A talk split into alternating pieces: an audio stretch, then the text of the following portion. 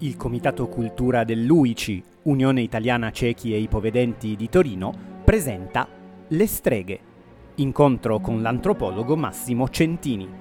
Registrazione dell'appuntamento trasmesso in diretta Zoom il 26 ottobre 2023. Buon ascolto.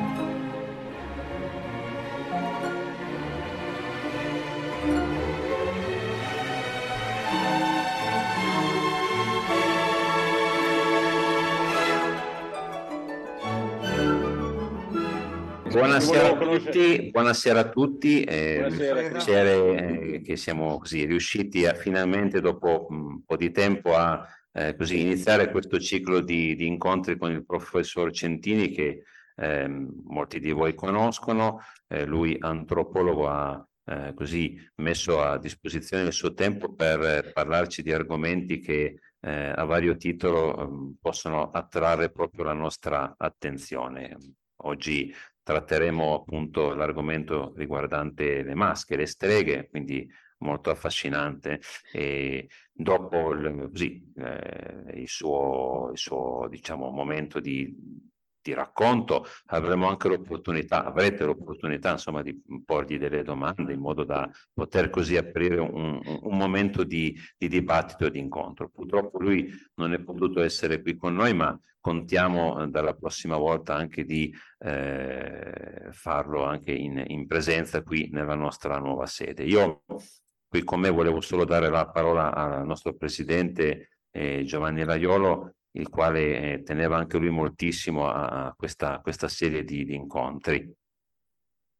Buonasera a tutti, buonasera, veramente buonasera. sono contento perché riapriamo questo autunno, diciamo purtroppo con spostamenti e varie, varie cose siamo un po' in ritardo, ma stiamo gradualmente ripartendo su tutti i fronti, tra cui anche fronte culturale, quindi conferenze, trovarci, e mh, mh, sono contento perché ho letto anche le varie conferenze che farà il professor Centini, il nostro antropologo, molto molto interessanti e anche accattivanti e curiose, no? E quindi così è, è molto bello. Mi permettete solo di, di, ringraziare Giorgio perché è stato lui che mi ha suggerito, io non conoscevo il professor Centini, ci ha suggerito il professor Centini e quindi lo ringrazio perché noi facciamo tante cose, però abbiamo bisogno di tutti e molte volte dei suggerimenti, dei consigli, eh, delle indicazioni di persone che ci possono dare una mano, ci possono così rendere partecipi su certi argomenti o su certe altre cose sono, sono molto importanti. Quindi ringrazio Giorgio e ringrazio il professor Centini che che, ci, che, si mette a disposizione nostra per questo ciclo di, qua, di, quattro conferenze, che poi vi faremo sapere poi anche le, tutte le altre date. E partiamo oggi con questa conferenza mh, simpatica, interessante, le masche, le streghe, eh, masche che qui in Piemonte il modo di, di dire, ecco, quindi sicuramente, e poi nel periodo siamo proprio nel periodo giusto, no? Quindi periodo di Halloween, delle masche, di queste, ehm, quindi questo periodo un, un, po' particolare, no? Niente, non aggiungo altro, eh, ringrazio professore, ringrazio anche voi per la partecipazione e buona conferenza a tutti. Grazie Gianni, io prima di lasciare la parola al professore volevo anche ringraziare Alessio Lenzi che è colui che è consigliere che si occupa dell'informatica ed è colui che eh, sta permettendo insomma la, la gestione di Zoom, la parte, la parte informatica. Bene, la parola allora al professor Centini, ecco sì, prego. Grazie. Eh, allora, intanto io mi scuso, ma siccome ho l'influenza, mal di gola e un sciatica e sciacchi vari, eh, per evitare di venire lì e impestare le persone, abbiamo pensato bene di farla di farla a distanza. Mi auguro con tutto il cuore che la prossima occasione sia in presenza, così almeno ci possiamo stringere la mano e raccontarne due senza la mediazione di queste, di queste cose, o forse anche con la mediazione se altri dei vostri soci fa, seguono, seguono da casa con con questo straordinario mezzo. Io sono molto abituato insegnando eh, spesso sulla piattaforma ormai, eh, come dire, è diventata una seconda aula, no? la mia cucina nello specifico. E ringrazio Giorgio Osti, mio ex studente, che ha reso possibile questa chiacchierata con voi. Chiacchierata che sicuramente, appunto, una chiacchierata non è una lezione, non è una roba eh, pesante. Se voi vi addormentate, tanto io non vi vedo perché avete, chiuso, avete chiuso le, le, saggiamente le telecamere e anche i microfoni, così se ronfate io non me ne accorgo e vado avanti a parlare fino, fino a diciamo un'ora, un'oretta, così insieme, poi se voi avete voglia di fare delle domande le facciamo. Detto tutto questo, di che cosa parliamo? Parliamo della caccia alle streghe, abbiamo detto. Bene, parliamo de- della caccia alle streghe eh, che è un fenomeno storico. Questo non vuol dire che le streghe siano realmente esistite, no? Quantomeno che siano esistiti i poteri attribuiti alle streghe. Allora, detto questo, facciamo una scissione, le streghe sono una roba, le masche sono un'altra cosa e le vediamo magari tra, al, dopo nella seconda parte, no? Allora, la caccia alle streghe è un fatto storico. Voi immaginate di avere davanti, così nella vostra mente, l'immagine dell'Europa. Hm? L'Europa dall'estremo, eh, dalla parte orientale, no? scusate, da, dalla parte occidentale, la, la, penisola iberica, dalla parte orientale i paesi dell'est. Dopodiché in Nord Europa e poi che si chiude un po' quasi ad imbuto con l'Italia, la parte meridionale. In questo blocco la caccia alle streghe si è affermata, ha avuto una massima diffusione prevalentemente. Tenetevi sempre nella mente, immaginate questa Europa, no? Eh, prevalentemente nell'arco alpino per quanto riguarda l'Italia e regioni limitrofe, fino diciamo all'Emilia Romagna, toccando un po' la Toscana in, in misura maggiore. Poi entriamo nei dettagli eh? saltiamo le Alpi, Germania, Francia, Paesi Bassi. Queste sono le aree in misura minore Spagna e Portogallo e adesso vedremo anche perché. Eh, in misura minore questa, quest'area, eh, scusate, in, in tutta quest'area si è svolta la caccia alle streghe. Abbiamo fissato più o meno una dimensione geografica. In che periodo? In un periodo che va sostanzialmente dalla fine del 300, del 1300, e si estende fino alle soglie del 700, eh, avendo un picco massimo, voi di nuovo immaginate gli assi cartesiani, no? Immaginate una curva che sale, si appiattisce, e poi comincia a riscendere. No? Ebbene, nella parte dove si appiattisce più in alto, collocate 400 e 500. Quindi in quei due secoli è avvenuta, ha avuto la sua parte più virulenta la caccia alle streghe e poi è andata lentamente scemando.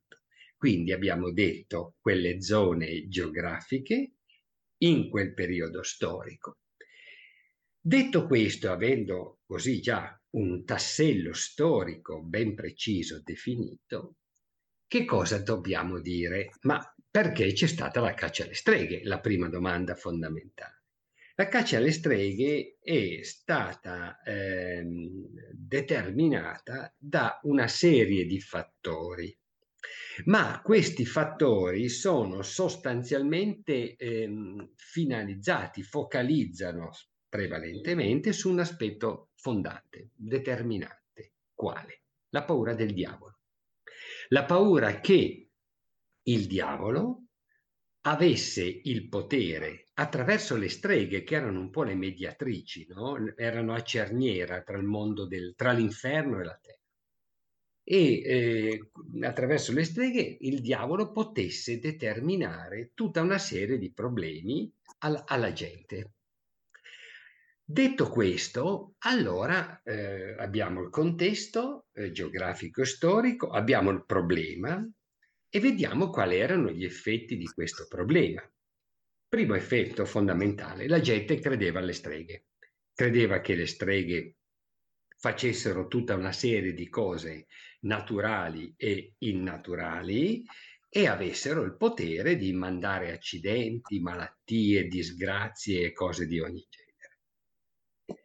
Secondo punto, eh, la Chiesa organizzò una struttura apposita chiamata Tribunale dell'Inquisizione per poter perseguire questa fenomenologia. Benissimo. Allora, come eh, abbiamo più o meno tutti i tasselli per avere un'idea proprio generale eh, di che cosa è stato? Allora, la prima domanda che sorge spontanea è: ma come si faceva a capire che la signora Pina rispetto alla signora Maria, ci sono mica delle Pine e delle Marie, no? Qui speriamo di no. Io leggo Teresa solo qui, eh, non mica riesco a leggere. La signora, come si faceva a dire che la signora Pina era una strega? Se noi guardiamo la documentazione ci rendiamo conto che quasi sempre la eh, caccia alle streghe si focalizzava in aree contadine. È, diciamo che se facciamo un rapporto su 100 processi, 98 sono in area agricolo agropastorale e due in area urbana si affermava in quella zona perché per diverse motivazioni, ma sostanzialmente perché la gente non aveva parametri di riferimento culturali importanti per poter in qualche modo eh, darsi una risposta razionale alla fenomenologia. A quale fenomenologia? Voi immaginate un mondo contadino. Ti moriva la mucca, bruciava la stalla, c'era la tempesta, moriva un bambino. Ecco, ci si chiedeva, ma perché è successo a me e non è successo alla signora XY? Perché la signora Pina, strega di, eh, in, ritenuta strega, mi ha fatto tutta una serie di azioni magiche per farmi del male. Questo era un po' il concetto che è il concetto del capo espiatorio, no? Tutti noi cerchiamo una soluzione razionale, concreta, se non razionale, ai disagi che caratterizzano la nostra vita. Un es- facciamo un esempio banali- banalissimo, no? Oggi va tutto male, non oggi inteso come giovedì, eh, ma eh, 20, 26, ma mm, adesso dico oggi, poi vedrete perché. Oggi va tutto male, boia fa, ho perso l'ombrello, eh, mia moglie mi ha picchiato, eh, ho, ho, perso le chiavi. Eh, ah già, è venerdì 17. Dando questa spiegazione irrazionale finché volete, in qualche modo noi normalizziamo la nostra disgrazia. Diciamo, cacchio, certo che mi è andato tutto male. È venerdì 17, abbiamo trovato una soluzione a dei fatti che una soluzione non hanno. Nel senso che se mi piglia l'influenza, sì, posso pensare a un virus, posso pensare che l'ho preso sulla metropolitana, eh, che sono uscito in canottiera e faceva freddo, ma bene o male, no? Se io trovo una motivazione, la mia vicina di casa alla quale sto sull'anima, mi ha visto, mi fa, oh signor Centini, la vedo bene, speriamo non le venga ne- anche a lei l'influenza. E io mi becco l'influenza, dico, sta salopa mi ha mandato un accidente e mi è venuta eh, l'influenza. E si dà quella spiegazione lì, che si dava allora, ma credete, la diamo anche noi ancora oggi a volte, no? Allora c'era questa problematica, questa fragilità sociale che aveva bisogno di una spiegazione. E la strega era un'ottima spiegazione per questa cosa. Allora, detto questo, diciamo, ma sta strega, presunta tale, eh? presunzione di colpa, aveva, eh, come dire, scritto sulla carta d'identità che era strega oppure c'era qualche cosa che la identificava come tale? Voi considerate questo, che su 100 persone accusate di stregoneria e condannate o comunque accusate, il 95% era costituito da donne, primo aspetto. Secondo aspetto, la maggior parte di queste donne accusate di stregoneria nella comunità in cui vivevano non erano donne, tra virgolette, normali, cioè erano persone che vivevano moroxorio, erano medicone, sapete quelle che nei paesi sapevano far nascere ma anche abortire, che trafficavano con le erbe, eccetera. Una parte importante era prostituta. Eh, erano figlie magari di qualcuno, di qualche parente già accusato di stregoneria, eccetera. Ecco, questa è un po' la fotografia sociologica. Prima abbiamo visto il, colla- il collocamento, la, scusate, la collocazione storico-geografica e adesso abbiamo visto un po' la collocazione sociologica. Adesso ci toccherebbe vedere la, la questione più giuridica. Allora, sappiamo che in quel periodo c'era la caccia alle streghe, sappiamo che la gente credeva nelle streghe che avesse un cordone umbilicale legato al diavolo e che facesse del male perché il diavolo doveva portare il male, no? E eh, a quel punto lì come avveniva il processo di eh, demonizzazione, di criminalizzazione della, della, stregone, della, della strega? Facciamo una, una, parentesi molto breve, no? La storiografia che si occupa di caccia alle streghe, a che cosa può far riferimento per parlare di cose reali concrete, realmente avvenute e non alle leggende, alle, alle, alle, alle credenze delle, de, delle maschie, per esempio.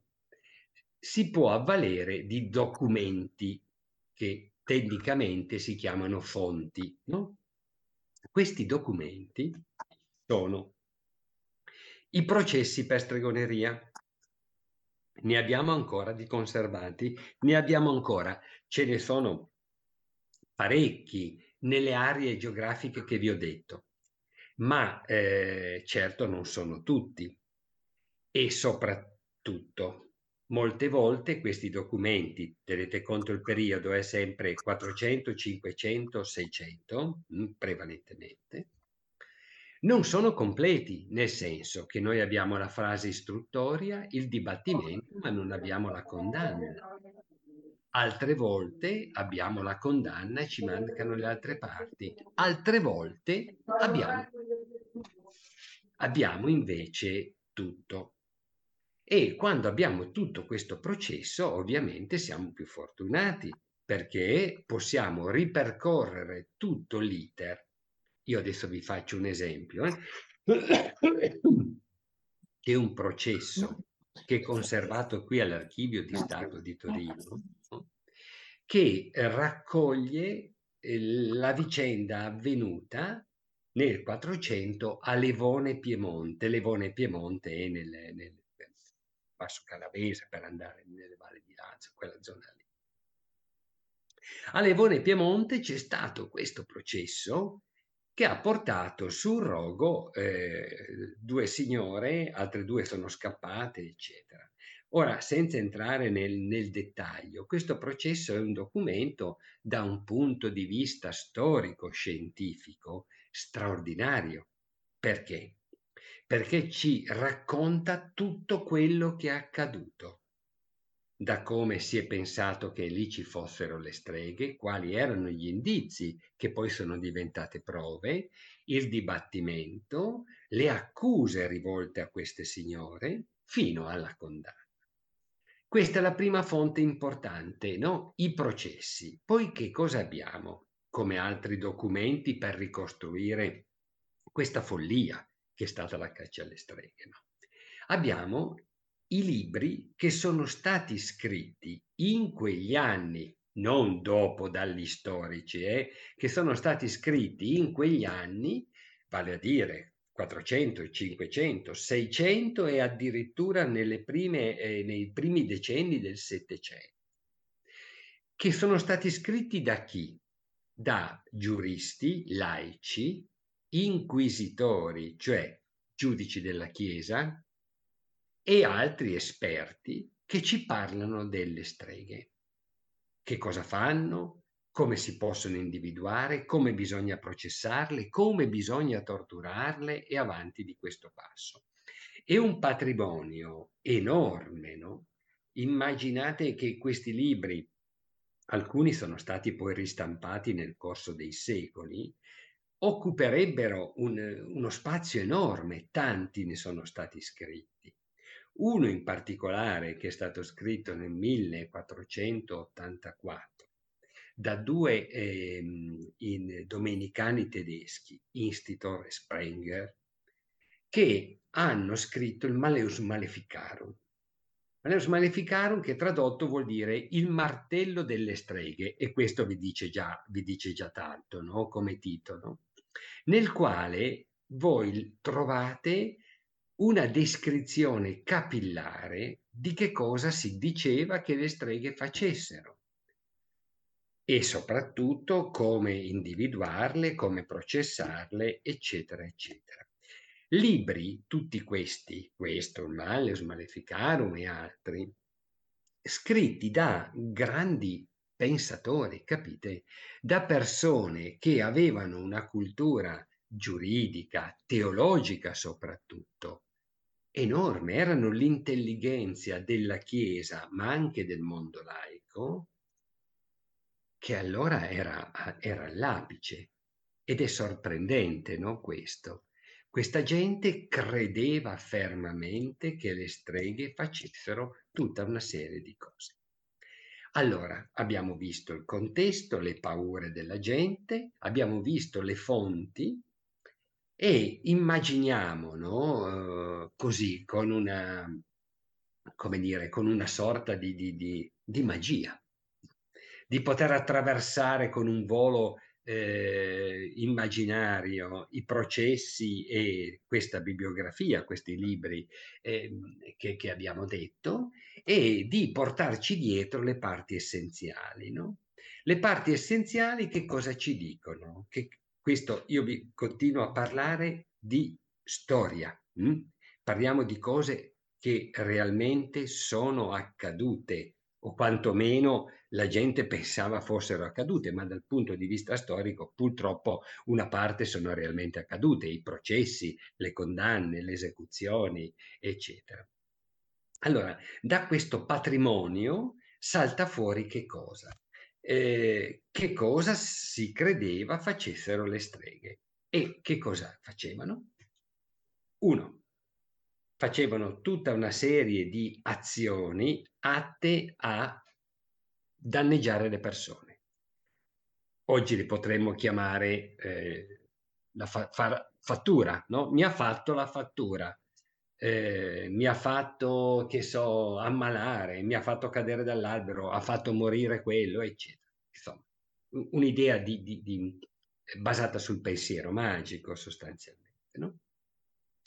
Si pensava poi che avessero regolari rapporti col diavolo, il quale sì, o i quali, perché poi si portava dietro tutti i suoi, i, i suoi adepti, tutti i suoi sumà, no? tutti gli altri eh, membri della, della, comitiva del diavolo che facevano parte del, di questo inferno, eh, forse più immaginato che, che reale allora. E ancora eh, organizzassero di tanto in tanto delle riunioni che erano chiamate sabba. Sabba che deriva dal sabba ebraico come termine, non come fatto, non come ritualità. E andavano al sabba tutte queste madame una volta ogni tanto e si trovavano lì e facevano delle cose. E cosa facevano? Sempre secondo gli accusatori, eh? Si trovavano, mangiavano, bevevano, si ubriacavano ballavano sfrenatamente e si accoppiavano sfrenatamente con i demoni. Cioè un'immagine che ricorda più una discoteca di oggi che, che il Saba del 400, no? tolti i diavoli, ma certamente questa cosa risulta abbastanza problematica, nel senso che voi immaginate 400, 500, 600, prendete il secolo che vi piace di più, delle donne contadine che di sera così escono, si ritrovano con le altre, vanno in luoghi appartati, quasi sempre nelle foreste o da altre parti, fan, partecipano al sabba. Diventa un po' dura da credere, no? Ma soprattutto, e quelle che abitavano lontano Ah, ci andavano volando, volando su una scopa o su un caprone. E, e come facevano a volare sulla scopa? Si diceva che il diavolo avesse dato loro degli unguenti che mettevano sul bastone della scopa, gli saltavano sopra e pigliavano il volo. Allora, è evidente che per quanto uno possa credere alle masche, no? eh, le masche della leggenda, dopo ne parliamo un attimo, eh? Eh, che possa credere alla magia, che possa credere a quello che volete, eh, diventa dura eh, pensare che una signora salga su una scopa, dica la parola magica e pigli il volo, eh, o ancora che sia capace di trasformarsi in animale sempre avvalendosi di questi unguenti che il diavolo gli dava per poter andare al sabba o per poter fare tutte le loro, le loro magie, i loro danni, i loro malefici. Il quadro quindi, vedete, è eh, caratterizzato da azioni concrete, dirette, organizzate dalla, da chi aveva il compito di perseguire le streghe e da una serie di fenomeni che resta molto difficile collocare nella realtà. Però chi le accusava ci credeva. A questo punto torniamo alla fase giuridica che abbiamo detto prima. Hm? Immaginiamo di essere a Levone Piemonte, dove c'è stato questo processo importante, ma ne hanno fatto anche uno storico che poi è diventato è stato molto utilizzato turisticamente, non so chi di voi ne ha mai sentito parlare, a Triora in Liguria, dove nel XVI secolo c'è stato un processo per stregoneria con una, una, quantità di arresti eccezionale. Anche lì abbiamo tutta una gran parte del documento. Lì non ci sono stati roghi o impiccagioni o altro, ma alcune sono morte in prigione di stenti, qualcuna ten- cercando di scappare. Alla fine il processo, insomma, è finito, verrebbe da dire a tarallucci vino all'italiana, no? nel senso che non se ne è poi più fatto nulla, però nel frattempo delle donne sono morte. Però Triora ha avuto rispetto ad altri paesi una capacità, una genialità, no? quella di trasformare questo evento storico in attrattiva turistica. Allora voi, eh, magari vi capiterà, se parlate, chiedete a qualcuno, sei mai state a, a Triora? Su 10 persone, 4 o 5 sanno di che cosa state parlando. Perché c'è sto paesetto, si arriva partendo dal livello del mare, si va su, si va su con un sacco di curve, una strada i, complessa, si arriva in questo paesino dove c'è un museo, un piccolo museo, dove c'è un muro, quello che resta di una casa dove si diceva che si tro- ritrovassero le streghe e poi vi vendono i funghi sott'olio delle streghe, eh, le erbe da mettere nell'arrosto delle streghe, i libri, le bamboline, i babaccetti, altre cose. Ne hanno fatto un business e evidentemente questo è forse uno dei pochi effetti positivi della caccia alle streghe. Tornando all'aspetto giuridico, abbiamo detto prendiamo Levone tanto per così perché comunque abbiamo i referenti. Allora che cosa è accaduto a Levone? È accaduto che la gente era molto preoccupata perché morivano i bambini con una certa frequenza, ma siamo nel 400. Avete idea di che cos'era la mortalità infantile? Le mucche c'era stata la carestia, non era eh, per un anno. Immaginate un, un, periodo come poteva essere quello che ha caratterizzato la nostra Italia, soprattutto il nord Italia, il Piemonte, nel, nel, nell'anno scorso, no? la carenza d'acqua. È ovvio che oggi in qualche modo le questioni si, in, in, si possono risolvere. Voi pensate nel 400, se non pioveva o se veniva la tempesta che distruggeva il raccolto, c'è un'ineta, eh? non c'era niente da fare. Allora, questa gente aveva tutta questa serie di problemi e crede che ci siano le streghe dice sicuramente c'è qualcosa che non va. E allora che cosa facevano gli uomini della strada? Andavano dal parroco e dicevano guardi che qui è così, cos'ha. Il parroco che cosa faceva? Dopo aver fatto una serie di, possiamo chiamarle indagini, di prima valutazione dei fenomeni, no? poi dipendeva sempre che parroco c'era. A questo punto interpellava l'ordine eh, della Chiesa, eh, l'istituzione della Chiesa che aveva la funzione di reprimere questa e altre fenomenologie che adesso vi dico, che era il Tribunale dell'Inquisizione di cui sicuramente avete sentito tutti parlare e tutti avete un'immagine, credo, abbastanza tenebrosa, no? Eh, se immaginate il, l'inquisitore, ve lo immaginate eh, magari eh, con, con, la faccia un po' imbestialita, eh, un po' arrabbiata, magari con qualche accenno di perversione o altre cose, un po' la letteratura romantica che ce l'ha, in, ce l'ha disegnato così, no? ce l'ha fatto immaginare così. Comunque sia. Che cos'era l'Inquisizione? Tribu- L'Inquisizione nasce ab origine come Inquisizione medievale, nasce per... Eh, scusate, bevo solo un secondo.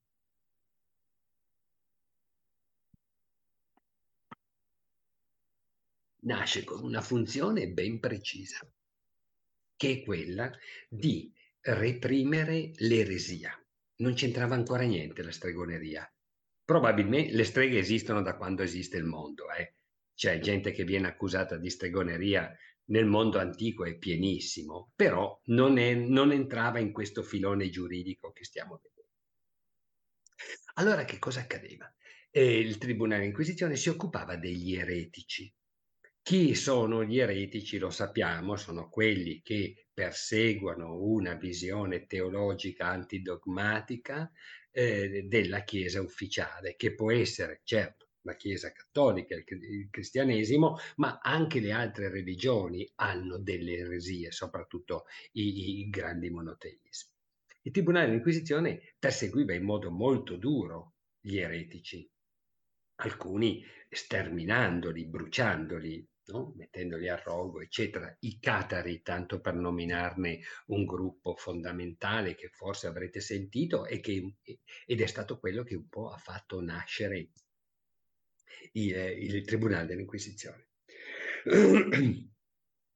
Il Tribunale dell'Inquisizione procede suo, le, le, sue dinamiche, la sua attività eh, per parecchio tempo, fino a circa il, la fine del, diciamo il 400, metà del 400, quando comincia anche ad orientarsi non solo più in direzione degli eretici to court, ma anche della stregoneria. Perché? Perché la Chiesa fa questa operazione, stabilisce che chi commette reati barra crimini, crimini di, di, di religione eh, con, collegabili, ascrivibili alla stregoneria, è colpevole di eresia. Questo è uno snodo giuridico importantissimo. Perché? Fino ad allora, se qualcuno veniva accusato di stregoneria, subiva quello che oggi diremo un processo civile o penale, nel senso che questo qui faceva, stre- faceva i filtri, diceva ma ha mandato un accidente e, e chi se ne frega, le diceva il giudice, no? Ma se questo diceva mi ha dato un filtro perché io a 70 anni prendo sto filtro e mi sveglio domani ne ho 50 il giudice tra sé e sé pensava, ma che sia un po' folle? Però chiusa la parentesi diceva, e eh, va bene, eh, ma mi ha fatto male, guardi, mi è successo questo, sono stato male, ho avuto un effetto negativo, ho perso l'uso delle braccia, insomma. allora lì poteva essere perseguita, ma da un tribunale laico. Quando la stregoneria viene riconosciuta eresia, detto in parole molto povere, le streghe venivano giudicate dal Tribunale dell'Inquisizione proprio perché il Tribunale dell'Inquisizione si occupava per sua struttura del, eh, de, degli eretici. Capite che è stato un passaggio fondamentale dal punto di vista, ahimè, negativo per le streghe e giuridicamente eh, utile a noi per ricostruire delle storie.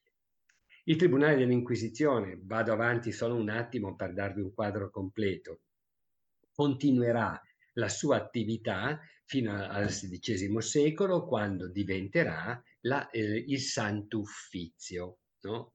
che più o meno, cioè, diciamo, è un'evoluzione, eh, Inquisizione medievale, Santo Uffizio, che lentamente si muterà in sacra dottrina della, eh, della Chiesa, cioè in buona sostanza oggi ancora il, il, il, tribunale ecclesiastico esiste, anche se per fortuna non si occupa più di, di questo, ma se ne è occupato per tanto tempo, soprattutto con, eh, con la censura. Abbiamo il tribunale, eh, siamo arrivati al tribunale, al, al Sant'Uffizio, eh, per completezza vi dico ancora che esisteva anche il Tribunale dell'Inquisizione in Spagna e in Portogallo, però lì se ne son, si sono occupati prevalentemente di altri temi. La caccia alle streghe non è stata così forte, così, eh, così eh, devastante come è accaduto. Vuoi venire di qua? Nel, nel, come, di, come, come, nell'area di cui stiamo di cui, come nell'area di cui stiamo parlando, perché si è occupata prevale, prevale, prevalentemente si è occupata prevalentemente di moriscos e conversos, vale a dire, si è occupata di eh, musulmani convertiti ed ebrei convertiti. Detto fatto questo micro inciso, tanto per dirvi cos'è l'Inquisizione, torniamo, eh, siamo di nuovo eh, a Levone. Il parroco che cosa fa? Chiama l'inquisitore. Chiama l'inquisitore che ovviamente gli inquisitori non erano presenti in tutti i paesi del ogni angolo de, de, della strada, avevano delle sedi e da lì partivano. Il, il, nello specifico il nostro eh, parte da Torino, San Domenico, e organizza quello che tutti gli inquisitori facevano in quel momento, quando arrivavano in un luogo in cui si pensava ci fossero le streghe. Cioè apriva il periodo di grazia, che a differenza di, del, della parola, no? che può farci sembrare qualcosa anche di positivo, di non grave, in realtà era un posto dove tutti, un momento, scusate, dove tutti potevano andare a testimoniare e a dire le loro sulla faccenda che uh, attanagliava quella, quella località. Quindi arrivava una signora o un signore e diceva: Sì, è vero, la signora Pina eh, ha fatto, nello specifico, eh, Levone, le, il clou, diciamo la figura di riferimento di streghe si chiamava Margherita. No? Dice Margherita Ah, un giorno mi ha visto col bambino in braccio, mi ha detto, oh che bel cheat. E alla sera il bambino è morto. Un'altra diceva, sì, io l'ho vista pas- mentre portavo le bestie a, in pastura, come si dice da quelle parti, spargere della polvere sull'erba e le bestie sono morte. E avanti di questo passo. Noi ab- abbiamo 57 capi d'accusa sulle, eh, nel caso di, di Levone Piemonte ovviamente non ve li leggo, tu, non ve li leggo e eh, non, non spaventatevi, che raccontano tutta una serie di cose e la gran parte è quella che noi troviamo in quasi tutti i processi per stregoneria. in Italia, nei Paesi Bassi, in Francia. Cioè vanno nei cimiteri, prendono i cadaveri, prendono i mm, cadaveri, de, traggono dai cadaveri ma, materiale per fare i filtri, per fare i veleni, vanno a rapire i bambini nelle culle, li uccidono e poi li riportano nelle culle senza che i genitori se ne accorgano e avanti di questo passo. Allora, raccolte tutte le informazioni, il, il, l'inquisitore cercava di, eh, come dire, far confessare le streghe. Il processo inquisitorio funziona in questo modo. Io ti dico, signora Margherita, sappiamo che sei andata in quel posto a fare il sabba. Dimostra che non è vero. E a volte è dura. Voi pensate quando una contadina si trovava al cospetto di un inquisitore, che già metteva un po' di agitazione sapendo che cosa facevano gli inquisitori, no? E eh, quest- costui parlava in latino, inter- aveva eh, il cancelliere, certo, le veniva ripetuto anche nella sua lingua, spesso nel suo dialetto, perché non sapeva parlare in altro modo. Pensate queste povere donne quale shock subivano. Il processo andava avanti, se la signora Margherita veniva riconosciuta colpevole, il tribunale dell'Inquisizione face, stilava tutta la documentazione con tutte le prove, controprove, che spesso erano delazioni, dichiarazioni di testimoni eh, con smentite molto, molto tenui, no? nel senso che alla strega non si credeva, ma voi pensate che a volte per farle confessare queste donne venivano, gli venivano, le venivano legate le mani, ma, mettete le mani giunte, no? provate poi a portare, ovviamente eh, allontanate le mani, le portate dietro la schiena e provate a mettere le mani giunte dietro la schiena. A quel punto lasciatele giunte. Lì ai polsi legavano una corda. Questa corda veniva fatta passare sul, sulla trave del soffitto e poi veniva tirata. Voi capite che avendo le braccia così, che vengono tirate su al contrario, praticamente immaginate come si devasta tutta l'area della scapola, delle spalle, eccetera. E davano questi strattoni per far confessare le streghe perché si pensava che se non avessero confessato forse erano innocenti, ma certamente eh, la questione è molto più complessa e articolata. Noi abbiamo un poco tempo per parlare, io vi do proprio una, una, così, una sventagliata generale, eh? poi se voi avete degli interessi, me, me lo dite. Ecco, eh, se veniva riconosciuta colpevole, allora l'inquisitore nel documento scriveva testuale. Noi, inquisitore Pinco Pallino, noi plurale maestatis, no? Inquisitore Pinco Pallino, riconosciamo la signora Margherita colpevole di stregoneria ed eresia vi ricordate no? la connessione? E la affidiamo al braccio secolare. Il braccio secolare era di fatto quello che oggi chiameremo magistratura, per capirci in modo molto semplice. Lì poteva essere il podestà, poteva essere il signore del luogo, eccetera. Perché noi, sentite bene, perché noi uomini di chiesa non possiamo dare morte a nessuno. Cioè facevano un'azione che fece Ponzio Pilato praticamente, no? Dicevano, per noi è colpevole, noi non la possiamo ammazzare, la affidiamo al braccio secolare perché esegua la, la sentenza. Ecco. Questo ci dà un po' l'idea della problematicità della, della caccia alle streghe. Va detto che anche i protestanti credevano fermamente nella stregoneria e ne hanno bruciati anche loro di streghe, che va bene, ma anche i laici, nel senso che il crimine di stregoneria verrà poi perseguito in tempi più recenti anche dal mondo laico. eh, voi pensate c'è un processo, una, eh, un, più che un processo, un caso in, eh, in Valbormida, nell'area proprio borderline tra Piemonte e, e Liguria. 1630 età dell'anno della, della, peste, no? Della peste manzoniana. E eh, lì ci sono i primi, purtroppo, segni della peste e vengono accusate delle persone del posto di essere untori, ma per conto di chi? Per conto del diavolo.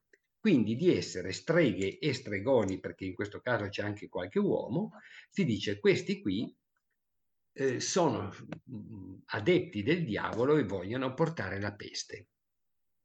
Il parroco, eh, attivato da persone del posto, eh, scrive all'Inquisizione e eh, scusate, mi sono sbagliato, il, il parroco eh, attivato dalle persone del posto chiede al signore locale di farsi carico del processo contro queste donne, contro questo gruppo. Queste persone che cosa faranno? Chiederanno di essere giudicate dalla Chiesa e non dai laici perché testuali, sul documento così è riportato, ritenevano la Chiesa meno violenta, meno repressiva del, dei laici. Ma siamo nel 600, siamo nell'epoca in che ha subito le invasioni, le guerre, che, che sta subendo l'epidemia di peste, eccetera. Tutta questa, questa follia che credete, è enorme, no? Se voi mi chiedete, ma quanti processi ci sono stati, io vi dico non lo so, perché sono stati tantissimi nelle aree che abbiamo definito, con qualche altro caso sparso qualche altra, in qualche altra località, ma eh, noi non abbiamo tutta la documentazione, molta è andata perduta. Voi pensate che in Val Camonica, nella fine del 300, ci furono grandi, ci furono dei processi importanti e in un solo giorno furono mandate a rogo 70 persone, 70. Mm.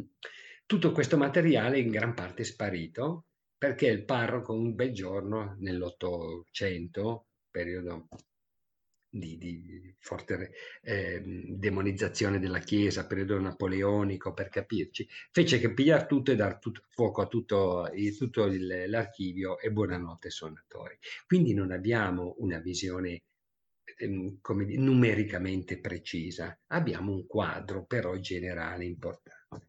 Ebbene, vi dicevo, questa follia è andata avanti fino alle soglie dell'illuminismo, nel senso che ehm, come disse Voltaire, no? Voltaire caposcuola no? di un pensiero illuminista, disse, ha detto questa frase secondo me molto, molto significativa. Le streghe hanno smesso di esistere quando l'uomo ha smesso di bruciarle. Però noi abbiamo ancora alcuni casi indicativi.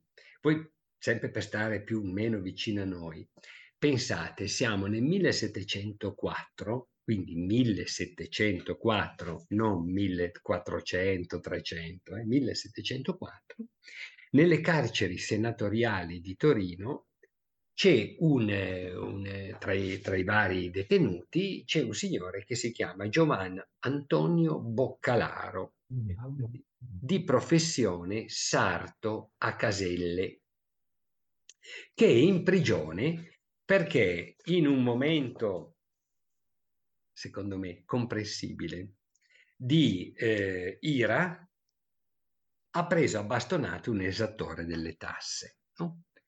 E già questo un po' lo rende simpatico a qualcuno. E era lì in prigione per una pena detentiva in fondo non così mh, estesa, no?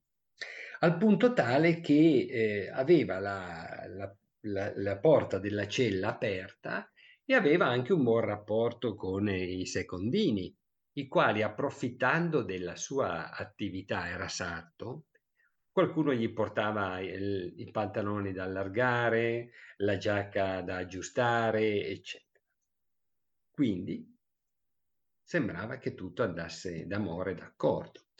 In realtà un suo compagno di cella, certo Barbero, eh, dice, e voi dovete sapere, cari secondini, che Giovanni Antonio Boccalaro fa magia nera per uccidere Vittorio Amedeo II. E come fa sta roba? Lo fa con una bambolina di cera, ci pianta gli spilli e dice che così lo farà morire e lui morendo ci sarà l'indulto e, aprirà, e lui potrà andare a casa prima del solito. Eh, sta roba qui viene presa in seria considerazione, viene chiesto a, a questo Barbero di guardare, no? di vegliare, di fare il ruffiano, eh, una sorta di protopentitismo, no? sembrerebbe. Dice, se tu ci aiuti a fare questo, noi ti, ti daremo, ti, ti, ti, sconteremo degli anni di pena, eccetera. Insomma, cercano di be- beccare sto Giovanni Antonio Boccalaro a fare la magia nera per uccidere Vittorio Medio II. Fanno sta cosa qui e dopo vari tentativi, la storia è lunga, anche qui c'è tutto il processo conservato all'archivio di, di Stato di Torino. Dopo tutta questa la serie di azioni lo beccano, lo processano e lo condannano. E voi pensate, 1705 la condanna viene eseguita, viene accusato di magia, stregoneria e di lesa maestà, perché avrebbe tentato di eh, uccidere con la magia il, il principe poi sovrano e viene condannato allo squartamento, pensate, in Piazza delle Erbe a Torino, piazza del municipio oggi, dove le, gli arti superiori e inferiori sono legati ognuno a un cavallo che lo, lo squarterà, le quattro parti vengono poste alle po- quattro porte della città e la testa sotto sale portata a caselle a monito dei familiari e di eventuali altri maghi e, eh, e praticanti magia nera dell'epoca. Ma siamo nelle proprio ormai si, si, sta aprendo la porta dell'illuminismo, no? Quindi pensate per quanto tempo è andata avanti questa eh, folle paura del, della stregoneria, della magia, della magia diabolica. Detto tutto questo, dedichiamo ancora qualche minuto alle masche. Le masche, eh, che qui in Piemonte praticamente come presumo mh, anche i non piemontesi sanno, no? sono quelle che venivano chiamate streghe. Io eh, avevo una nonna piemontese eh, che aveva, mi ha raccontato tante di quelle storie delle masche da gagno, da, da, da, no, me le ricordo ancora adesso, e, e credeva nelle masche, cioè in persone che avessero, quasi sempre donne, ma c'erano anche uomini chiamati mascun, però prevalentemente donne che facevano quello che abbiamo detto prima, qualcosa che potremmo definire magia nera, insomma. Facevano ste robe che si chiamava fisica, fare la fisica. Traduciamo in malocchio se preferite, ma anche se non è la stessa roba. E mia nonna mi raccontava cose sorprendenti, tipo una volta era lì che apre la, il rubinetto dell'acqua, sapete, quei rubinetti di, eh, scusate, quei lavandini di una volta in pietra, no? enormi, io me lo ricordo nella cucina di mia nonna, dice aprivo l'acqua e si chiudeva, la riaprivo e si richiudeva, la chiudevo e si riapriva. Allora ho preso il bastone della polenta, ho dato quattro patele sul, sul rubinetto e ha smesso di, di, di, fare questi difetti.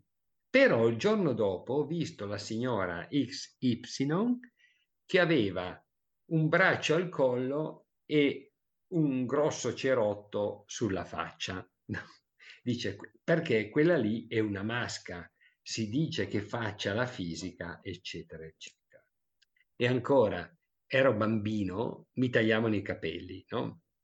Mia nonna mi tagliava i capelli, non dico con la scodella, ma più o meno quasi. E, eh, e dice, dopo aver tagliato i capelli, prendeva sti capelli, li metteva dentro un foglio di giornale e gli dava fuoco fuori. E dicevo, ma perché fai sta roba qua? E perché se i capelli li prendono eh, le masche, quando sarai grande perderai i capelli. Ora, fidatevi sulla parola, evidentemente devono averne presi parecchi di miei capelli perché eh, ad oggi non è che possa vantare una chioma alla Beethoven, no? Eh. Storie di questo tipo sono veramente sconfinate. Eh, io per lavoro ho, ho operato moltissimo in, in, aree che sono l'area africana, l'area de, del nord americana e eh, tra culture molto diverse dalle nostre. Ma certe credenze, certe paure, certe angosce sono rimaste, sono uguali dappertutto. Cambiano volto, certo, non si chiameranno masche eh, tra India e America, ma si chiamano in un altro modo, no? si, hanno un nome magari di una divinità, di un antenato, di una, di una, di una creatura infera. Sono miti in questo caso, anche se la gente cerca in, cercava in tutti i modi di dargli una fisionomia di dargli un volto, di dargli una caratteristica fisica. No? Ecco, questa è la differenza sostanziale che c'è tra la strega accusata, processata, bla bla bla, e la masca. La masca è una figura mitica che per induzione ha eh, alcune caratteristiche delle streghe eh, delle streghe della storia, naturalmente. Vola, si può mutare in animale, ce ne sono tantissime di leggende che, ne, che sentiamo nel, in alcune zone del, quasi ovunque, ma soprattutto eh, immaginate il Piemonte davanti così nella vostra, nella vostra mente e area, stiamo a, a sinistra, area ligure piemonte, linee, scusate, ligure cuneese, poi saliamo, abbracciamo l'area del, del torinese, ecco lì le, le, le, l'area del Monferrato, scendiamo, Monferrato, Astigiano. Ecco, quelle aree lì sono ricchissime di leggende di masche, che ne fanno di tutti i colori, da cui il famoso detto «Fe delle masche», far vedere le masche, no? E eh, come dire, farti avere un sacco di problemi, farti avere un sacco di, di grane, eccetera. Quindi la masca è un mito, è un mito che si è perduto con i nostri anziani, nel senso che oggi si sente molto meno di raccontare di masche, raccon- le raccontavano le persone eh, di quando io ero bambino, no? quindi vale a dire cosa quasi 60 anni fa, più, eh sì, almeno 60 anni fa. E, e quindi oggi noi ne abbiamo tante leggende sulle masche che eh, ricercatori, studiosi, eccetera, hanno raccolto negli anni passati. In Piemonte un grande mascologo è Donato Bosca, Donato Bosca che ha fatto degli studi soprattutto area cunese, ha raccolto tantissime leggende negli anni, lui se ne occupa, ma penso da mezzo secolo, e ha portato, ha raccolto tutte queste testimonianze di voci di persone che non ci sono più e che hanno raccontato storie, miti, va benissimo, ma che fanno, come dire, un po' da contraltare alla caccia de- alle streghe, che è un fatto che abbiamo visto, c'è stato, è finito e ha lasciato un segno molto profondo nel nostro immaginario. No? Voi pensate a quando diciamo a qualcuno strega, no? sei una strega perché hai fatto, hai fatto qualcosa che non andava, eccetera. Bene, io spero di non aver fatto venire voglia a qualcuno di voi di mandare me sul rogo per avervi tediato troppo. Eh, sono qui, se avete qualche domanda, qualche riflessione, non credetemi dei filtri delle streghe che non ne ho, eh, quelli purtroppo anche nelle fonti non troviamo, non troviamo documenti. Ma io volevo ringraziarla perché penso un po' di parlare a nome di tutti, ci ha proprio permesso di, di vivere, insomma, quasi come se fossimo lì, insomma, no? Eh, da partire proprio dal 1400, pensare proprio che eh, così l'uomo fondamentalmente, no? Perché poi su tante questioni non, non, si riesce forse a dare la spiegazione, come giustamente lei ha detto, perché a me sì e a quello a fianco no. Ma io a volte così volevo un po' rompere il ghiaccio e chiedere se secondo lei anche era un, parla, riferendoci alle streghe, un, un, discorso anche di derazione, cioè magari c'era una persona per una vicina di casa, insomma, che poteva essermi antipatica e quindi io poi eh, così ne approfittavo, no? la, la, classica delazione, chiamiamola delazione, poi anche se il contesto non è, non è forse indicato, però certo, a, a, certo. approfittare, no? cioè di dire ehm, togliamo di mezzo questa persona perché così. Certo, ma infatti guardi come io eh, vi ho detto all'inizio, spesso uno, queste persone appartenevano già a categorie facilmente demonizzabili, no? Perché magari avevano uno stile di vita in forte contrasto con quella che era ritenuta la normalità dalla collettività. Esatto. E, e poi soprattutto diventavano un capro espiatorio. A me sta sull'anima la mia vicina. E eh, se, è probabile che se mi sta sull'anima un motivo ci sia. A volte e, noi siamo un po' schizofrenici, noi esseri umani in questo, no? Eh, sì. Magari c'è qualcuno che non ci piace e pensiamo che anche noi di non piacere a quel qualcuno, quando magari non ci ha neanche visto. Quindi certo.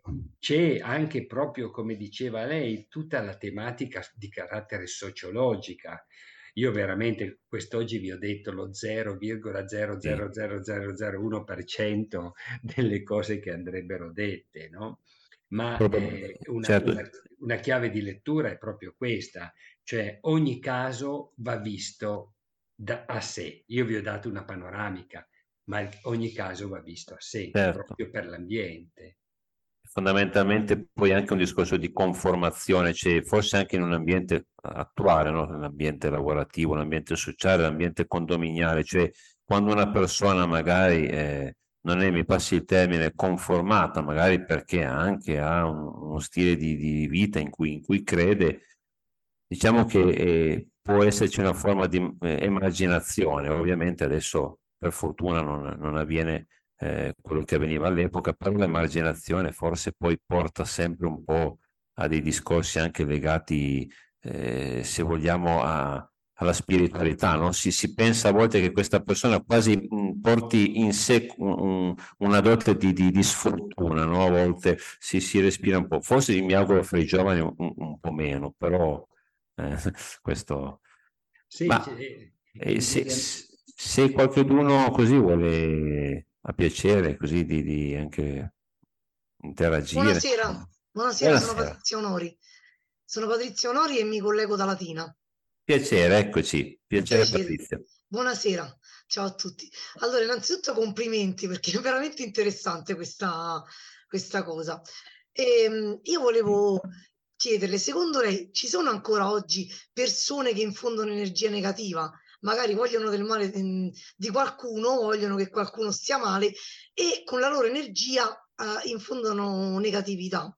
Poi eh, adesso faccio, dico una cosa un po' delicata, cioè mia nonna mi raccontava che quando uh, una donna dava uh, da bere qualcosa di proprio a qualcuno, questa persona poi per tutta la vita eh, faceva, cioè stava alle sue dipendenze proprio. E potrebbe essere vero. E volevo chiedere come certo. sono una speaker in una web radio se ci concede un'intervista di 20 minuti una volta, non lo so, è troppo interessante.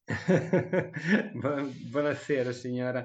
Allora, guardi, io essendo di formazione positivista faccio molta fatica a ehm, parlare di energie negative o positive, no? nel senso che io credo a, a quell'energia che può essere eh, misurata Ecco, no? Per darle una risposta di, in prima battuta. In seconda battuta, io credo che a volte anche mh, ci autoconvinciamo e qui più che un antropologo potrebbe dire molte cose uno psicologo, uno psicanalista, a volte ci convinciamo talmente tanto che come diceva lei, una persona abbia energia negativa e, ci, eh, e quindi ci condizioni, al punto che noi ci condizioniamo.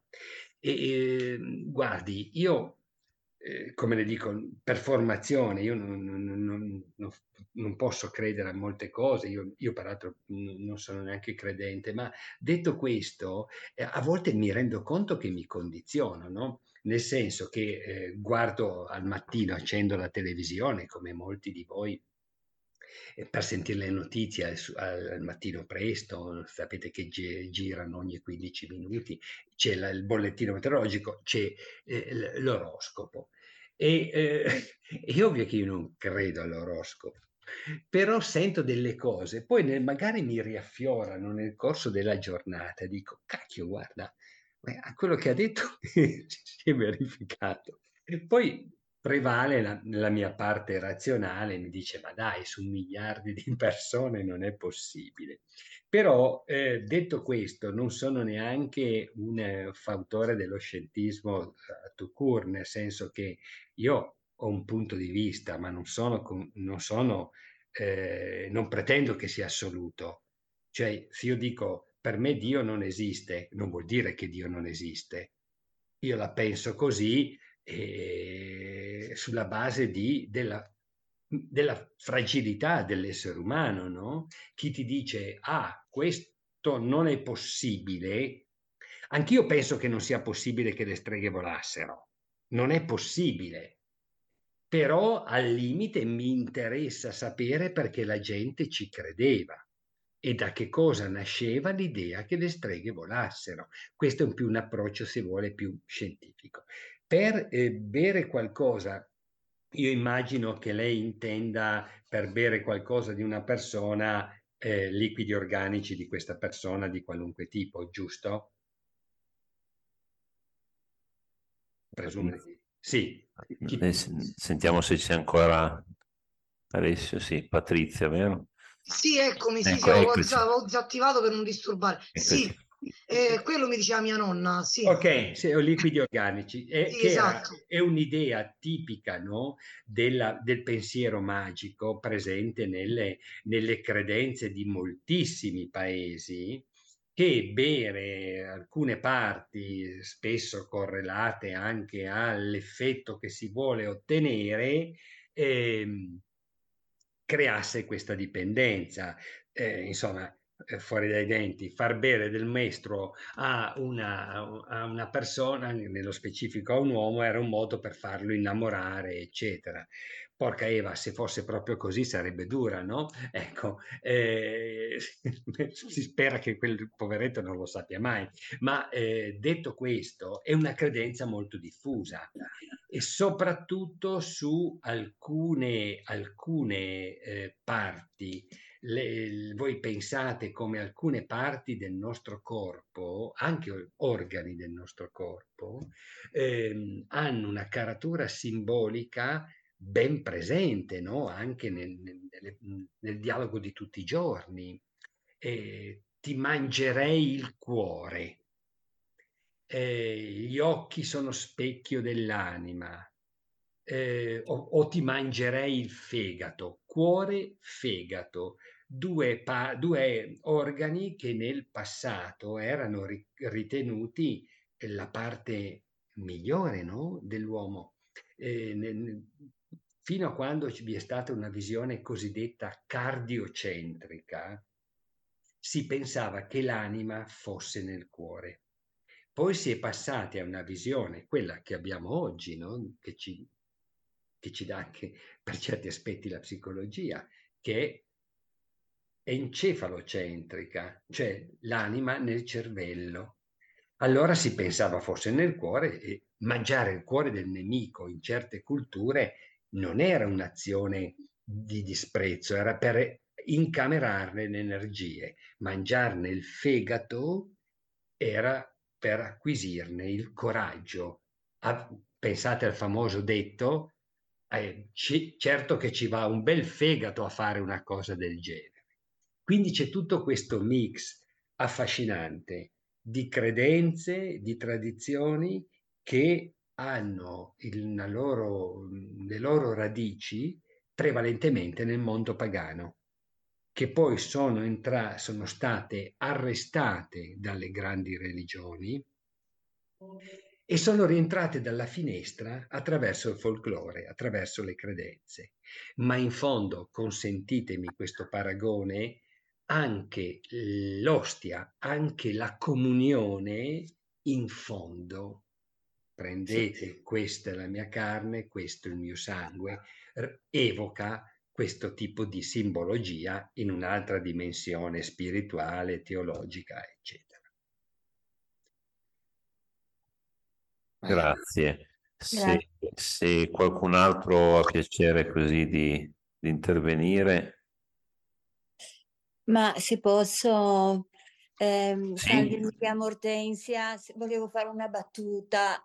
Sì, E cioè cosa prendevano queste donne per cadere in questi stati allucinatori perché poi pensavano di volare? Mi viene in mente Castaneda, no? certo, certo, certo. Ecco, Allora, guardi, io, no, no, ma lei ha, sciamanica. perfet- ha per- ha perfettamente ragione. Io ho, ho dovuto tagliare, tagliare, tagliare per stare dentro.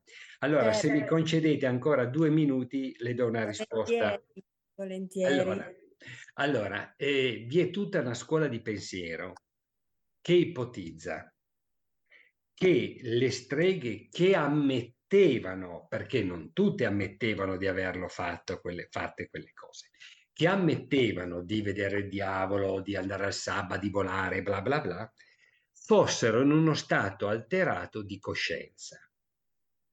Domanda che ti viene spontanea.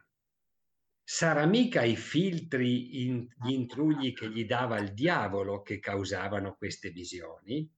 Noi eh, concretamente non abbiamo una riga, una, nelle fonti storiche che ci dicono come erano fatte queste, questi, questi intrugli. Sì, ogni tanto ti dicono che prendevano resti di cadaveri, eccetera, ma ecco, non lo sappiamo. Allora c'è la possibilità, eh, ci sono studi scientifici in questo senso. eh. Uno, che le streghe assumessero effettivamente, consciamente o inconsciamente, o, o- o loro malgrado, prodotti psicoattivi Certo. in relazione al fatto che una parte di loro comunque già prima di essere accusata di stregoneria trafficava con le erbe, faceva l'intruglio per digerire, per far crescere i capelli, per far aumentare la virilità, eccetera. Seconda ipotesi, difficile da estendere però su tutto il, su tutta l'area e il periodo in cui si è verificata la caccia alle streghe e che le streghe fossero affette da ergotismo.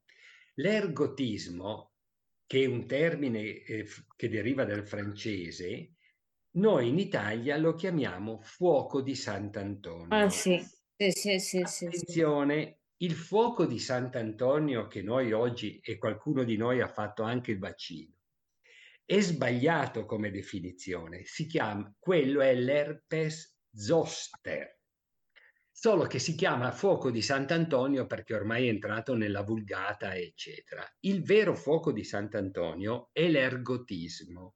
L'ergotismo è il risultato dell'assunzione di cereali inquinati da un parassita, un fungo che ha una forma, voi immaginate una spiga di segale o di grano, no? Sapete benissimo come è fatta. Ecco, ai suoi lati, partendo dal basso, immaginate due cornetti che sembrano un po' all'ergot, che sarebbe il dito del gallo della zampa del gallo, che è rivolta in un certo modo dietro. Assomigliano fisicamente. Allora, se voi prendete quel- la farina prodotta da quei cereali inquinati, c'è, ovviamente prendendone una certa quantità e per un certo periodo, si creava il cosiddetto fuoco di Sant'Antonio. Il fuoco di Sant'Antonio aveva tre fasi, dermatite, disenteria, demenza.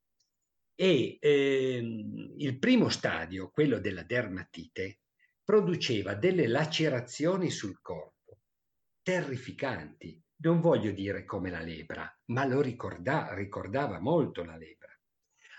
Avete presente Sant'Antonio Abate, quel santo che ha un maialino vicino, non so se ne avete mai sentito parlare, che era il fondatore degli Antoniani e gli Antoniani curavano gli ammalati di ergotismo, fuoco di Sant'Antonio.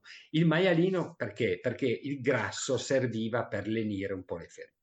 Detto questo, se la malattia andava avanti, dopo la fase cosiddetta intestinale gastroenterica, c'era quella dell'ultimo stadio, nel senso che l'eccessiva assunzione di, eh, di, di, di, segale cornuta o grano cornuto, quello che preferite, determinava gli effetti tipici dell'acido lisercico, l'LSD.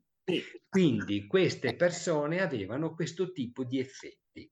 Questo è ampiamente documentato, studiato, ci sono studi scientifici, però è difficile pensare che tutte le streghe fossero affette da ergotismo, proprio statisticamente. Ecco. Anche questo è uno studio affascinante, ne, soprattutto i francesi hanno fatto ricerche in questo senso. In questo senso. Comunque non preoccupatevi, eh, continuate anche a mangiare tranquillamente i cereali, anche se ci fosse un po' di ergo dentro, bisogna prenderne tanto. Eh, per... Io ricordo quando lo spiegai agli studenti, furono tutti molto interessati a eh, questa eh, certo. cosa. Ma prof, ma dove si trova questa ergo? certo. No, io comunque mh, provengo dalla Val di Susa. Sì e ricordo molto bene mia nonna, anch'io ricordo la mia nonna, che aveva, mhmm, come dire, ancora un pensiero molto collegato alla tradizione folcloristica, ma alla terra. Sì, ma certo, alla eh, ma alla, mhmm, ai solstizi, ecco, e ha anche un pensiero un po' ritualistico, ricordo. Assoluta, assolutamente, assolutamente. E una conoscenza delle erbe veramente, veramente importante. Sì, ecco. sì, sì, sì, mhmm, Noi abbiamo perso, abbiamo perso moltissimo. Certo, a noi basta eh, chiedere a internet, no? Sì, trovami, sì. trovami, che so, la bella donna e lui, la bella donna è questa cosa qui e trick e track, certo, è facile. Eh, è sì. troppo facile. Ma... paesi era molto valutata l'idea di, che, che, ci fosse una donna, come dire, adibita, una conoscenza antica collegata alla tradizione, al folklore tradizionale. Certo in, in tutti i suoi aspetti. Ecco, è, non è, è un po' è, vista un po'... in negativo prego, prego. come un'opportunità. C'è assolutamente, guardi, è un po' il discorso che soprattutto nei giovani eh, è presente, cioè la perdita della, manuali, della manualità. Eh, genitori e nonni eh, costruivano tutto, aggiustavano tutto, no? Sì, e sì, oggi sì. questa cosa non c'è più.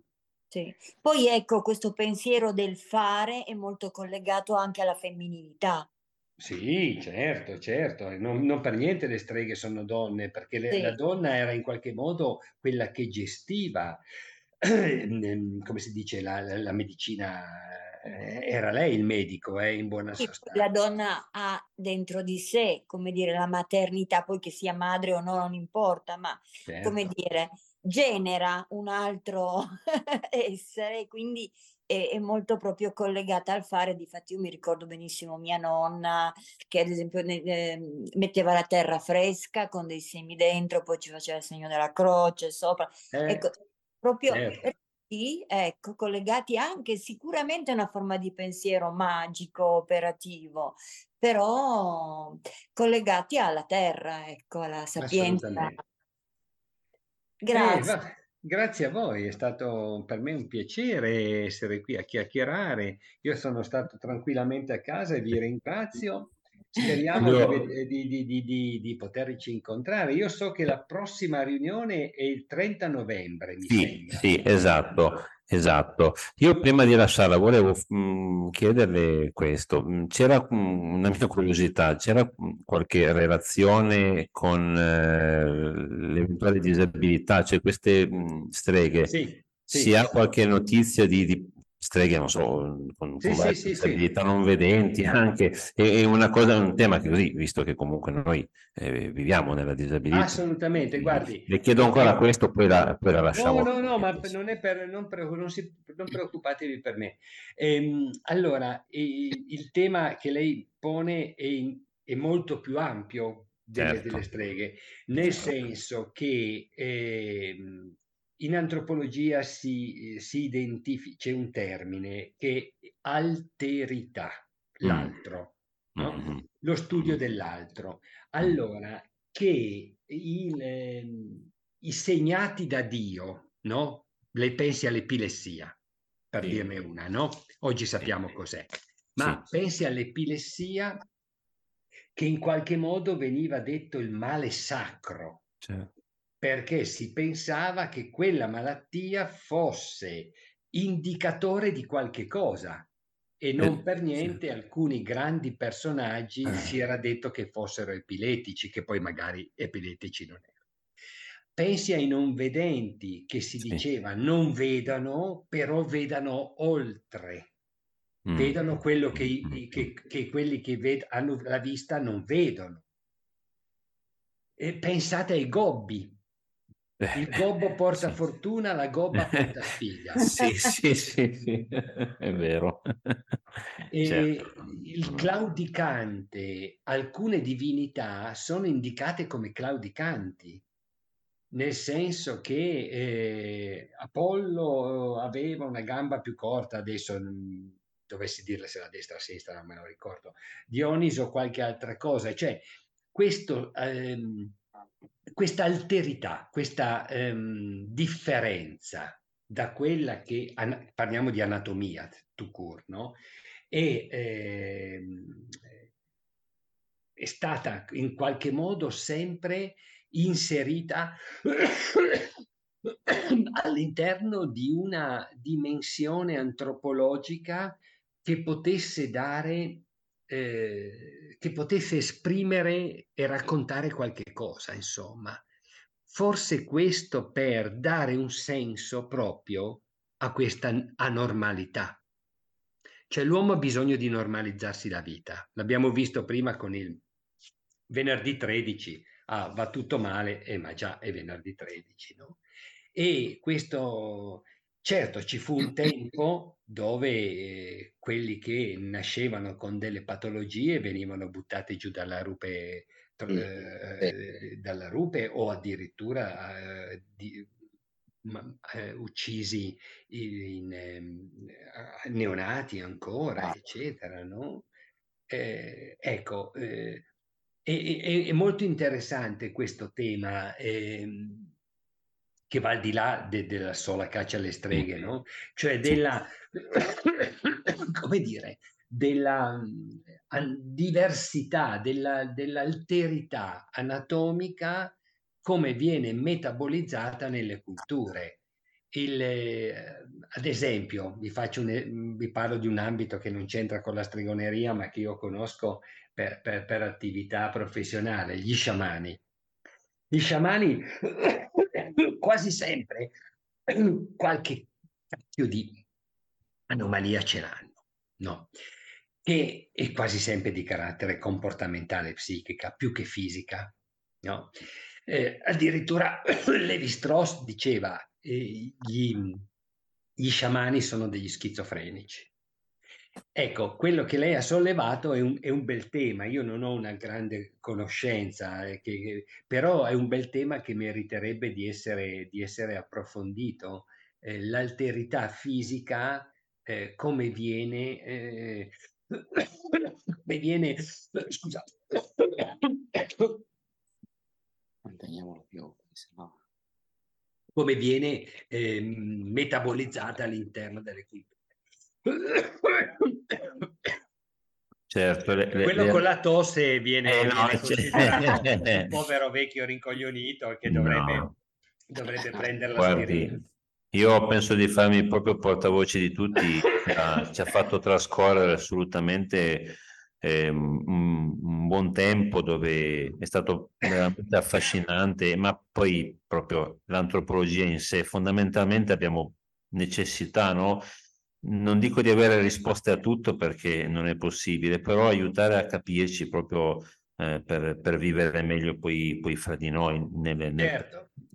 Io innanzitutto ringrazio anche il gruppo Il Settore Anziani, volevo così citare Titti Panzarea e la, la signora Camosso che eh, seguono questo settore con, con attività eh, con un'attività che oramai è, è, consolidata nel tempo e quindi questo nostro incontro anche i futuri sono proprio organizzati eh, con il settore cultura accessibile e, ma anche quello anziani. Quindi io direi di eh, salutarla già, eh, invitarla e ringraziare sempre per il suo prezioso tempo a fine novembre dove abbiamo già calendarizzato il prossimo appuntamento, poi lei se vuole poi svelarci il prossimo argomento che eh, decida sai, guardi, io in questo momento qui non ce l'ho, non ce l'ho scritto anche perché avevamo okay. perso il primo. Lei, lei se lo ricorda? Beh, io ho un, ho un, elenco che adesso vado a, a, rivedere perché dovete sapere che noi abbiamo iniziato in primavera, no? eh, lo dico per chi ci ascolta un po' a certo. Comunque sono argomenti che hanno un, un interesse eh, specifico poi insomma in base anche a... Io ricordo che una era i bordelli, la storia dei bordelli. Ecco, io potremmo direi sì, mm, sì, sì, io infatti ricordo anche quello e... E poi c'era l'ombroso. Esatto, ma io mm, adesso andrò a controllare il calendario, ma credo che probabilmente abbiamo la storia dei bordelli. E eh, allora lì altro che stregoneria, lì, lì, ce la ridiamo. Lì anche in relazione al libro che lei ha... Che lei eh, certo, ha certo, io avevo fatto, avevo fatto questo studio sui bordelli torinesi e ma, con l'occasione eh, rinvanghiamo un po' momenti eh, pre-legge Merlin, va bene? Va bene, allora restiamo d'accordo. Io ringrazio, la ringrazio molto, ringrazio ancora Alessio per l'assistenza, ringrazio tutti voi e diamo appuntamento al professore, anche qui lo aspettiamo nella nuova sede come tutti voi, il 30 di, di novembre. La, la, vostra nuova sede è sempre lì in Corso Vittorio? Sempre lì, sì, abbiamo acquisito il piano superiore dove appunto abbiamo ah, ecco, un salone bellissimo dove lei potrà insomma tenere la sua conferenza e, e può ospitare appunto un, un, numero molto alto di persone. La conferenza verrà anche trasmessa per chi è lontano o chi non certo, può certo. Zoom, però sarà un'occasione insomma per, per vederci insomma con per... piacere sì poi, poi avete quel be- quella cosa assolutamente originale mm. eh, nelle scale che l'ex voto eh, che sì. presumo forse perché la casa è stata risparmiata da un bombardamento. È stata risparmiata, sì, da, da un bombardamento nella seconda guerra, sì, essendo vicino alla stazione, certo, era, certo. era, una zona. Molto... Un, insomma, questo è un edificio che di, insomma, di, di fine 800, inizio 900 e ci ospita dagli anni 60. Prima eravamo in via Mazzini, io non c'ero ovviamente, e quindi adesso abbiamo collocato un po', lo racconto anche per gli altri brevemente, i nostri uffici dove al, al primo piano abbiamo la, la, la gestione dei, dei, volontari, abbiamo la polisportiva, seguiamo oh, il nostro centro diurno per le persone pluriminorate e tutti i servizi dell'Unione Cechi invece i, i, dipendenti che ricevono al, al, pubblico, quindi quando verrete a trovarci per pratiche, per informazioni, sono al secondo piano, dove c'è anche la presidenza e dove c'è questo magnifico salone e anche un magnifico terrazzo che poi eh, valuteremo poi di utilizzare con la bella stagione. E tra l'altro ci sarà anche un, un museo dove noi raccoglieremo a partire dal plastico del centro di Torino i, i monumenti in, in, eh, in riproduzione e ospiteremo i musei che collaborano con noi a turno, sarà anche un, una stanza dedicata proprio alla cultura. E quindi insomma vi aspettiamo tutti per... sì sì è stato un e siamo riusciti insomma. Complimenti davvero. Va bene. Grazie grazie, grazie Massimo tutti.